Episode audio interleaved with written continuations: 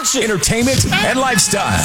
You know what it is. Entertainment in the know. Here are the nominees. It's The Fix with Karen Vaughn on 102.3 WRNB.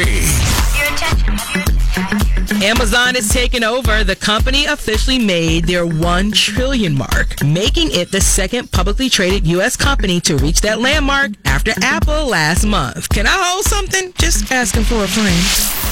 NBC and producer Dick Wolf, they're bringing yet another version of Law and Order to the screen. The network announced that this one is going to focus on hate crimes. Law and Order Hate Crimes will be based on New York City's Hate Crime Task Force. Now, the new show idea spawned from stats that indicated that last year there was a double digit rise in hate crimes in 10 of our largest cities.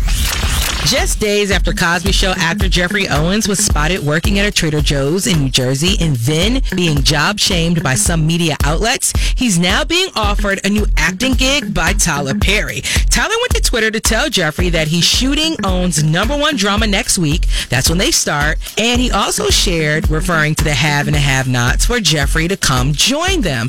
Now, despite the generosity from Perry, Owen shared on Good Morning America that he didn't want any handouts from this recent burst of publicity. Honestly, I mean, I actually, I know this might sound weird, and I wouldn't feel comfortable getting acting jobs from this event. You know what I mean? I, wouldn't mind getting auditions. I don't mind if people call me in to try out for things due to what's happened, but I actually wouldn't feel comfortable someone giving me a job because this happened. I want to get a job because I'm the right person for that On job. merit. Now, in the words of Big Mama, boy, you better go get that job.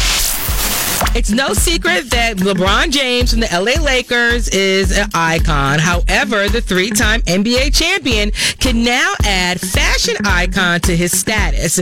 He's going to be presented with the Fashion Award during New York Fashions Week by Harlem's Fashion Row. Now, after rocking that green alligator bag, he definitely made a statement. All I want to know is can I borrow that LeBron just for a day? It's technically still summer, but the Center for Disease Control and Prevention says it's already time to start thinking about the flu shot. All adults and children older than six months should get their flu vaccine by the end of October, the CDC says. Now, you know, Walgreens and CVS, they always have appointments, so make sure you stop.